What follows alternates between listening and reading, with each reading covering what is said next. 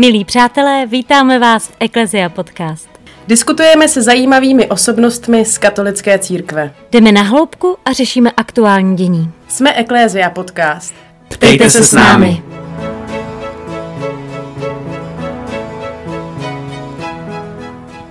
Tato epizoda s Markétou A Karolínou. Čekáte nečekaně dítě a cítíte se nucená k umělému potratu? Pomůžeme vám, abyste nemusela jednat pod nátlakem. Nesoudíme, pomáháme. Tento text již asi každý četl v metru, na autobusových zastávkách nebo na billboardech. Nyní vítáme v našem podcastu Jaroslavu Trajerovou, která je vedoucí tohoto projektu. Téma interrupce a projekt Nesoudíme, pomáháme bude i tématem dnešní epizody. Milá Jaroslavo, děkujeme, že jste přijala pozvání do našeho podcastu. Dobrý den, já také děkuji za pozvání a těším se na náš rozhovor. Tento projekt, který jsme představili, spadá pod katolickou organizaci Hnutí pro život. Jak velkou roli hraje právě víra, potažmo třeba učení církve v tom, co děláte? Tak eh, pokud můžu za sebe osobně, tak Hnutí pro život, jak se sama říkala, je katolická organizace. Pokud mohu eh, sama za sebe, za svůj postoj, tak eh, svoji, svoje, nevím, jestli je to mm, možné nazvat prácí, spíš posláním nějakým způsobem, tak to vnímám skrz optiku božího milosrdenství, jinak bych ani nemohla. Co se týče nějakého toho přístupu k těm eh, vašim klientkám, um, vědí to třeba, že to je křesťanská organizace, nebo snažíte se spíše v tom vašem přístupu uh, přistupovat k ním bez ohledu na to, jestli jsou věřící, nejsou věřící? Samozřejmě, protože vlastně eh, každá žena, která se nějakým způsobem kontaktuje s naší linkou pomoci, která vlastně Eh, ten projekt Nesoudíme, pomáháme, eh, na, na, když se podíváte na ten letáček, je tam stejné telefonní číslo jako v naší poradně lince pomoci, protože slouží právě k záchyt těch nečekaně těhotných, tak když se dostanou na naše stránky, tak je tam automaticky, jsou tam nahoře i eh, taková lišta, je tam modlitby za nejmenší, takže tam jasně se dostanou vlastně k tomu, že podstatě jsou na stránkách, které mají co dočinění třeba s křesťanstvím, s vírou, s katolictvím. Takže není to problém vůbec. A co se týče té práce s klientkama, tak vlastně eh, pokud, eh, protože samozřejmě eh, všechny kolegyně, pokud vím, tak nejsou třeba věřící, ale ten náš přístup ke klientkám je, je stejný, co se týče profesionality, takže nikoho neodsuzujeme. Prostě ten eh, život je opravdu velmi složitý. Ty situace, do kterých se ty ženy dostávají, často ty rodiny, jsou tak velmi komplikované, že eh, nelze mm, na to praktikovat žádné odsuzující postoje typu potrat je vražda, protože vy pracujete s krizí, pracujete s těžkou situací a to opravdu spadá do té boží jurisdikce a ne do naší. Takže skutečně, co se týče našich vnitřních postojů, jsme pro life, co se týče práce, tak samozřejmě snažíme se nabídnout našim klientkám, pokud jsou to ženy, které se teprve rozhodují, maximální možnou podporu, aby jsme pomohli matce a zachránili dítě. Mnoho lidí možná napadne, že se nejvíce věnujete eh, dívkám, studentkám, které nečekaně otěhotní a nemohou si dítě dovolit. Je to opravdu nejčastější případ? Ne, vůbec ne. Asi budete překvapeni, tak jestli jste si možná všimli, taky jeden z našich klipů je na téma třetího dítěte. Nejvíce potrácené děti v České republice bohužel jsou třetí děti do rodin a vůbec to nejsou děti do sociálně nízkých skupin, nebo jak, by si, jak bych to správně pojmenovala. Ale jsou to, jsou to děti do rodin vysokoškoláků, středoškoláků, a vlastně ten postoj je takový, že buď teda eh, nelze si snížit životní standard, nebo spíš mají obavy o to, že by si snížili životní standard. A další věc je, zkuste dát třeba tři autosedačky dozadu do auta nebo zkuste do malého bytu, který máte na hypotéku, nadspat další dítě. Ty dvě, jakž takž poskládáte do jednoho pokoje, ty tři, to už je problém. Jo, takže vlastně často ty, eh, ty rodiny jsou, a jsou, jsou často manželské páry nebo partnerské páry dneska a jsou tlačeni právě tou socioekonomickou situací vlastně k uh, ukončení toho těhotenství, mají obrovský strach. Takže vlastně za, jak bych řekla, za 99,9% potratů stojí obrovský strach jakoby z neznáma, jak to zvládnem, co vlastně bude. A to my se snažíme vlastně na té, eh, na té naší poradně lince pomoci v podstatě eh, dát prostor pro pojmenování těch strachů a ukázání cest, jak se dají řešit. Mm, vy jste to zmínila, je to opravdu tedy tak, že tou nejčastější příčinou, proč ženy jdou na potrat, je ta finanční stránka, případně eh, ta socioekonomická situace, nebo jsou tam i nějaké jiné důvody? Toto se týká, o čem jsem hovořila, často o těch třetích dětí, a bohužel to, s čím se potkáváme, a někdy je to opravdu velmi smutné, je obrovský nátlak ze strany partnera podstoupení potratu a často jsou to eh, partneři, kteří žádný, eh, žádné dítě ještě nemají, je to jejich první dítě, ale prostě partner řekne, pokud si to dítě necháš, seber se a vypadni. Už tě tady nechci vidět. A třeba předtím spolu žili 6 let. A teď vlastně eh, vy víte už z našich zkušeností, protože žena, která podstoupí tomuto tlaku, přestože většinou je to tak, že ty ženy už si to dítě přejí. Tyto ženy, které vlastně se na nás obrací, jsou ženy, které by si své dítě rádi nechali, ale nechtějí vlastně opustit svého partnera, milují ho, ale vlastně milují i své dítě a teď se to v nich strašně pere. Problém je v tom, že oni, když vlastně proti, vlastně proti svému srdci, že oni vlastně rozumově si to zváží, že to teda, jak jim to ten partner vysvětluje, že to není, jako, že to je asi správně, že ona by se teda měla chovat rozumně a tak, tak si to snaží jakoby sugerovat, že teda se musí chovat rozumně, ale přesto pořád jí něco říká, jako, ale já chci být mámou. Tak ty se vlastně na nás pak obrací a pokud se v těchto případech rozhodnou pro ukončení těhotenství, tak to většinou z 99,9% končí rozpadem toho vztahu, protože ta partnerka svého partnera tak nenávidí za tu bolest, kterou ji udělal. Protože samozřejmě každá žena, která eh, jde na potrat, je jedno, jestli eh, jde, podstupuje interrupci, myslím teda tím teď eh, na žádost, jakoby v úvozovkách dobrovolně, protože vždycky jsou tam nějaké vlivy, nebo teda pod nátlakem, a tak prostě je to traumatická záležitost. Potrat je trauma a jako s traumatem se pak pracuje a je potřeba otruchlit ztrátu dítěte. Jo? Takže zase mluvím o zkušenostech z naší poradny. Ale to, co právě my se snažíme, pokud to takto je, říct, pokud eh, byste ráda zůstala se svým dítětem, tak my vám můžeme třeba na čas pomoct zajistit ubytování. Ono často tomu partnerovi to dojde později. Oni můžu potřebovat to je právě, jo. když otěhotníte, tak je to samozřejmě, je to teda neplánované, pokud teda neplánovaně, eh, pokud samozřejmě partner vás nepodpoří, ale třeba i když vám řekne, Máčku, dělej, co myslíš, já ti podpořím v obou dvou případech. To je častá věc, kdy vlastně ta žena, která má obrovský strach z budoucnosti nebo dívka, a teď vlastně, že jo, maminka řekne, přece si neskazí život, partner jí řekne, dělej, jak myslíš, rozhodni se, uh, po, jo, jo, já ti podpořím v obou dvou případech, tak to pro ní znamená, že na to bude sama. A vlastně je tam bo, souboj, já to vždycky nazývám, tom souboj proti rozumu, ro, rozumu proti srdci. Srdce říká, já bych dítě chtěla a rozum říká, ještě, ještě není správná doba. A já často říkám klientkám, a, poslouchejte hlas svého srdce. A jedna se mě nedávno e, do telefonu pak smála, říkala, je to zajímavý, říkáte úplně opak, než říká moje maminka. A čím si myslíte, že to je, že muži nejsou dostatečnou oporou pro ty ženy?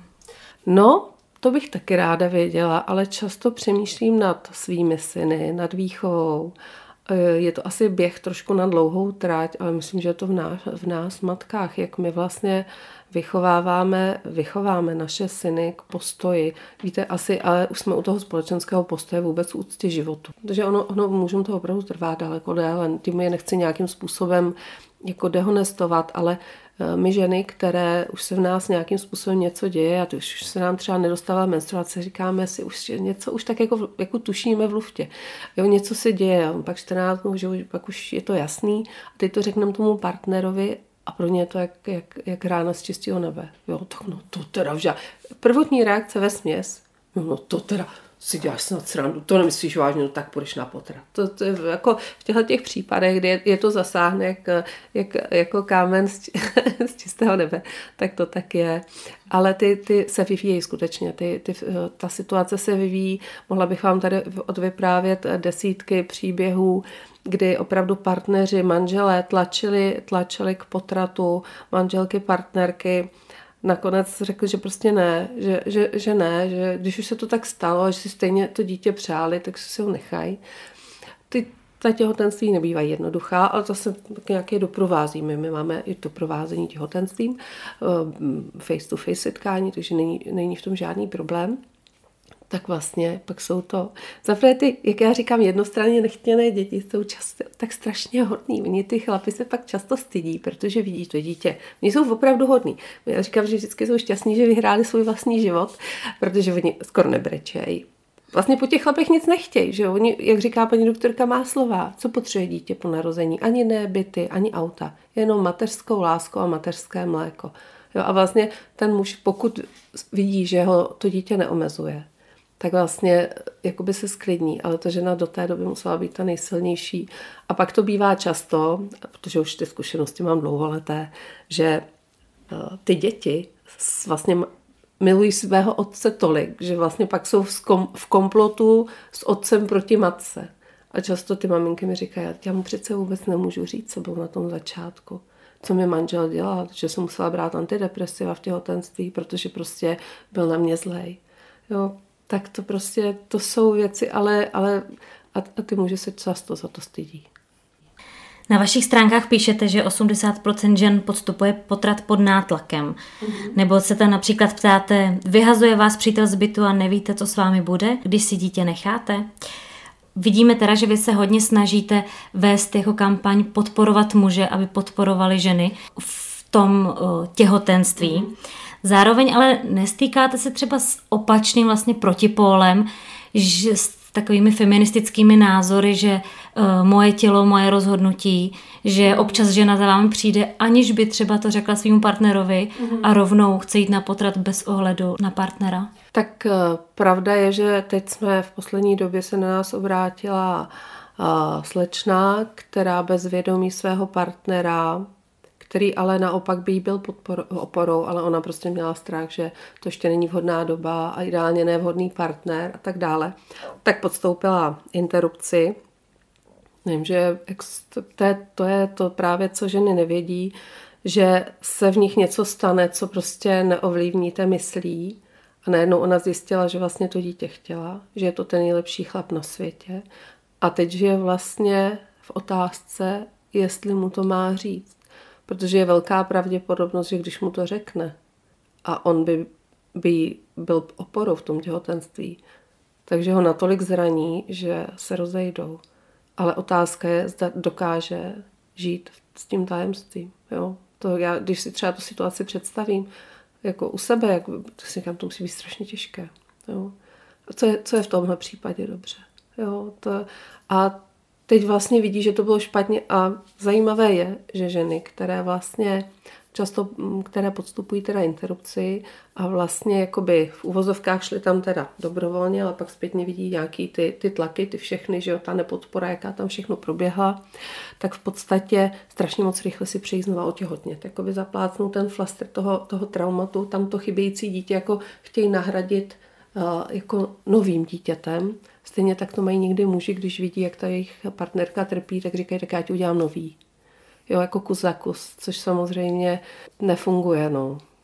Tak si zkuste si představit opravdu ty dva proužky na tom těhotenském testu v tuhle chvíli. Teď jste měla odjet na stáž, vy jste měla nastoupit na vysokou školu nebo jít do vysněné práce, jo, žádáte o hypotéku, takže všechno je špatně. Jo. A teď, teď, teď najednou máte vlastně zvolit, Jestli teda budete pokračovat v těhotenství, tak přemýšlíte, přijdete k lékaři, je to plánované? Častá odpověď není, takže půjdete na potrát.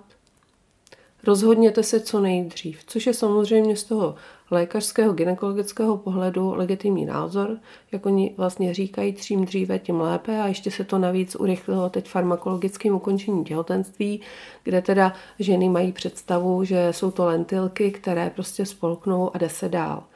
Jenže takže to je jedna věc a teď vám vlastně ten lékař vám teda dá ty zákonné lhuty, do kdy se musíte rozhodnout. Takže vy máte počínající prvotní těhotenskou nevolnost, vůbec nevíte, jestli to někomu máte říct nebo nemáte říct, jestli teda partner ano, ne, pokud tam vůbec nějaký je, eh, co vlastně teď, co bude. To, to je obrovský balík, teď vlastně se nevyspíte, 24 hodin to řešíte a víte, že se musíte co nejdřív rozhodnout. Takže jste v totální opravdu krizi a teď mi řekněte, jestli v tomhletom stavu se dokáže člověk prostě svobodně rozhodnout o tom, jo, to jste prostě pod obrovským tlakem. Jo, to já, když si to vždycky, a ty, teď já vždycky říkám, pojďte, tak, tak se budeme projít, změníme místo, koupíme si zmrzlinu, prostě ať, ať se opravdu můžete nějak aspoň trošku jako koncentrovat, úplně to vypustit, pojďte si koupit něco na sebe, nebo prostě čokoládu, prostě udějte něco, co, co si zakazujete, jo aby, aby opravdu na správný rozhodnutí musíme být dostatečně vyspaný. A teď ty ženy se nevyspí, jsou opravdu vyčerpaný. A naprosto tomu rozumím, že vy prostě, když jste v tom tunelu, tak třeba na začátku si řeknete, já ho prostě projdu, já to dám. Jenomže je tam furt ta tma a vy prostě ve prostředku toho tunelu prostě vám dojdou síly, co tam kleknete, schováte takhle tu hlavu, říkáte, už to chci mít za sebou. A pokud tam nepřijde někdo, někdo, nějaká dobrá kámoška, nebo někdo zvenku neřekne, hele, pojď, já ti pomůžu, tady je větrací šachta, přece jenom tady nějaký okýnko, ale unikový východ, tak prostě to uděláte. A myslíte si, že už bude všechno jako dřív. A to, co nám vlastně schodně klientky říkají, už nikdy nebude nic jako dřív. A je to jednoduchý, protože jste ztratila své dítě a je jedno, jestli jste na interrupci šla dobrovolně anebo pod tlakem, protože prostě tam ta ztráta je. Často je to, ženy po potratech nám často popisují ten pocit absolutní prázdnoty. Vždycky popisují třeba, že mají pocit, že jsou na Václavském náměstí, který je plný lidí a připadají se jak na pustém ostrově. Je tam prostě, chybí vám, chybí vám část chybí vám část a tak vlastně se s tím potom pracuje, jako vlastně s traumatem. Potřebujete otruchlit ztrátu, i když jste na to šla dobrovolně, protože to, co to s vámi let kdy udělá. Já neříkám, že se všem ženám, jsou ženy, které chodí opakovaně na potraty a neřeší to. Ale pak jsou ženy, které šly jednou jedinkrát v životě a jsou zlomené. Hodně, hodně spolupracovníků a, a třeba co se snaží propagovat i projekt Nesoudíme, pomáháme po regionech, po městech, jsou ženy, které jsou zraněné vlastně potratem a chtějí, jak oni říkají, kdybych dokázala zachránit byt jedno jediné dítě, aby to moje, nějak jsem si to mohla vykompenzovat, tak, tak vlastně za to to stojí. Vy jste zmiňovala tady uh, ty pilulky, které mohou ženy spolknout. Pojďme si definovat, co všechno se v Česku rozumí pod pojmem interrupce, co je tedy legální interrupce v Česku. Máte tady uh, chemickou interrupci, která je vlastně z pohledu lékařů samozřejmě, protože u toho nemusí jakkoliv asistovat, akorát, že to podají uh, a to většinou podávají sestřičky. Vy přijdete první den, dostanete první dávku vlastně přípravku, který zamezí vývoj plodu za dva dny si dojdete pro další dávku, který vlastně spustí eh, krvácení děložní stahy a máte potratit. Mám štěstí, že ginekologové eh, někteří jsou i otevření tomu chtít vědět, co se s těma ženama děje potom, takže mě zvou na svoje kongresy nebo vlastně i díky mm, vlastně panu Ucháčovi a jeho spolupráci nějakým způsobem s Českou gynekologickou porodnickou společností, panem doktorem Dvořákem, tak jsme loni měli eh, možnost vlastně odprezentovat naši, naši práci na Mezinárodním kongresu gynekologů v Bratislavě, kde jich bylo několik set. Takže myslím si, že i tohle, že ginekologové vědí, že se něco i děje potom se ženami potom, co se děje. Protože samozřejmě vy, když přijdete, eh, chcete jít na interrupci, ano, pane doktore, já nevím, co mám dělat, tak se rozhodněte, co nejdřív se rozhodnete. Když za ním přijdete a řeknete, podívejte se, co to se mnou udělalo, tak co vám řekne, jste se rozhodla sama. Dobrá, a kromě toho léku, tedy... Dobře. Máme mini interrupce do 8. týdne těhotenství a potom klasický potrat do 3. měsíce, do 12. ukončeného týdne a potom z, z důvodu vrozených vývojových vad u, u miminka, když se uh, najdou nějaké, nějaké vady, tak do 24. týdne těhotenství. Když už jsme u těch dat, eh, jaká jsou taková aktuální čísla? Kolik je v Česku ročně třeba uměle přerušených těhotenství? Tuším 18,5 tisíc za loňský rok. Jako ten, ten trend je samozřejmě klesající, protože když jsem začínala v projektu, tak bylo 22,5 tisíce, tak je teda o 4 tisíce méně, ale zase, když si vezmete obrovský nárůst eh, užívání farmakologického ukončení těhotenství, užívání postinoru, což je poskojitální tabletka eh, a vlastně neplodnost párů, tak to je otázka, jo. Jestli je to trend, že eh, ženy chodí méně, nebo těžko, těžko se dá říct. Dalo by se tedy říct, že ženy si uvědomují, že jít na potrat je pro ně velmi zasahující, mm-hmm. ale na druhou stranu si neuvědomují, že vzít si jenom tabletku vlastně může mít stejný důsledky. Myslím si, že mnoho mladých žen dneska právě v, dneska díky, díky médiím se posunulo v tom a i ta těhotenství se snaží pak prožívat eh, zdravěji, lépe, opravdu. Takže si myslím, že i co se týče přípravy na těhotenství a zvažování i potratu, že opravdu dneska je to trošku někde jinde, že už to není jako vytržení zubu, že už to není půdu a tradá, ale že už opravdu si uvědomují, často říkají, prosím vás, a je to pravda, kdo mi může zaručit, že to nebudu mít. Vzpomínám si na příběh vlastně ženy, která byla mm, manažerka, vysoce postavená, měla kariéru, dítě nechtěla už nebyla nejmladší, otěhotněla a řekla, jo, že prostě jde na interrupci, ale že teda se dočetla, že by mohl být nějaký ten postabortivní syndrom, tak co teda má dělat v případě, že by se to u ní rozvinulo, tak jak my to popisujeme. Ještě vlastně navštívila ordinaci psychiatra, navštívila psychologa a zjišťovala, takže zodpovědně k tomu přistupovala, zjišťovala mechanismy, co by zafungovalo v případě, že potrat podstoupí nebo že ho podstoupí, tak kdyby náhodou se to rozvinulo. No, e, pak vlastně se neozvala, za 14 dnů se vlastně ozvala plačící, zoufalá žena, která prostě prosila, a jí vrátíme dítě do jejího břicha, že netušila, že to s ní tohle udělá, že se děje něco, co se nedá vlastní vůlí ovlivnit. Bohužel tam to potom bylo na klinickou léčbu a vlastně tu tam byla kariéra. Všechny, a často to slyším, všechny peníze světa bych dala za to, abych to mohla vrátit. Jo, a to byl ten strach, jako aby, nám nes, aby se nám nesnížil životní standard třeba.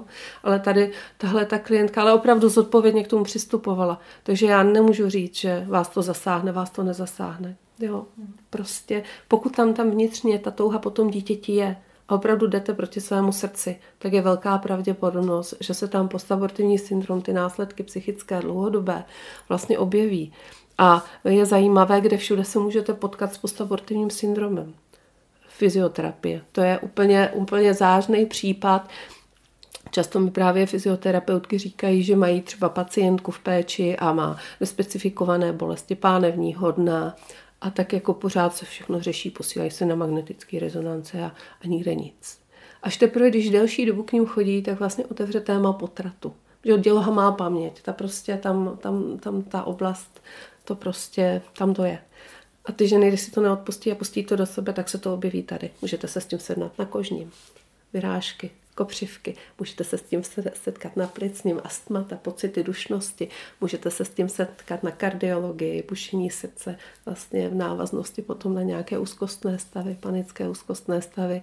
Takže skutečně jo, autoimunitní onemocnění. Často, často se tam objeví autoimunitní, někdy i u celé rodiny. To, jak já říkám, že to je systémová záležitost, tak paní říká, pak jsem to, a teď mají mononukleózy a furt se to tam točí a prostě je to je to zajímavý. Ještě bych dodala, že ženy, které vlastně mm, další aspektem, o čem se vůbec nemluví, že často se ženy jsou, se stanou závislými, takže jsou závislí na alkoholu, někdy propadnou třeba i drogám. Zajímavé je, že často bývají promiskuitní, jako by nenávidí svoje tělo takže přejídají se, sebe poškozují se. Jo? A to nemůžeme říct, že předtím to byly nějak, jo, často slyším, no tak to měli nějakou diagnozu předtím, to, tak jako, to byly předtím úplně normální zdraví ženy. Téma potratů v současnosti hýbe také slovenskou společností. Řada pravicových konzervativních zákonodárců v čele s premiérem Matovičem chce stížit přístup k potratům. Během pandemie navíc slovenský ministr zdravotnictví, že nám doporučoval, aby vůbec nepodstupovali tento zákrok ze zdravotních důvodů a některé nemocnice potom v návaznosti na další vládní nařízení interrupce přestaly provádět. A v současnosti se ta slovenská společnost, řekněme tak, polarizovala mezi ty katolické, možná až ultrapravicové politiky, Eh, společnost versus nějaké eh, liberálně smýšlející lidi s podporou nějakého feministického hnutí. Tak jaký na to vy máte názor, jak na tuto problematiku nahlížíte, možná optikou i té politiky? Já teda uh, se přiznám, že do politiky se nechci míchat, protože uh, já pořád jsem radši u těch, u těch klientek, vidím ty jejich situace a myslím si, že zákaz, zákaz potratů nic neřeší, protože pokud společnost není nastavená k ochraně života, tak zákaz, já to vždycky říkám, zákaz v nás budí přece revoltu proti zákazu. To je přece automatické. Já si myslím, že vzhledem k tomu, že dneska je obrovská neplodnost párů, že skutečně nastane doma, kde si všichni budeme vážit každého počatého života a je to jenom otázka času. Takže za mě zákazy opravdu nic neřeší. Potrat je špatně. A naší povinností, myslím, každého z nás je udělat maximum pro to, aby se to dítě, aby se matce pomohlo. Dítě se mohlo narodit, byť by vyrůstalo třeba v jiné rodině, kteří třeba zase nechtějí podstupovat Eh, umělé, umělé vlastně IVF, eh, umělé oplodnění. Takže ta, ty feministické hnutí, víte, mě to vždycky bolí. Já si pamatuju při pochodu pro život, když se vždycky dívám na ty, na ty billboardy, a na ty, nebo billboardy, na ty jejich eh, propagační materiály, ne, nejenom dehonestující lidskou důstojnost, a ty, ty to čtou ty malí děti, co tam jdou, ale hlavně si dívám na ty transparenty, potraty všem, já si vždycky říkám, kolikrát ty jsi na něm byla. Ty, co tady stojíš s tím. Pojď, já jsem ta jedné slečně tam řvala potraty všem a říkám, pojďte si sednout na tu linku. Takže já skutečně, skutečně za mě, za mě, za mě uh, naučit a zase to začíná u výchovy u nás, jak my vychováváme naše děti k úctě k životu, ale ne k tomu, nejenom k tomu počatýmu, ale i k tomu, který končí to je zase téma, jo, já vlastně se trošku věnuju paliativě, takže je to téma jak, teda jak počátku zrození, narození nového života, tak vlastně i té přirozené smrti. Takže si myslím, že je to o té společnosti, no, kam se posuneme. Já doufám, že se posuneme pozitivně.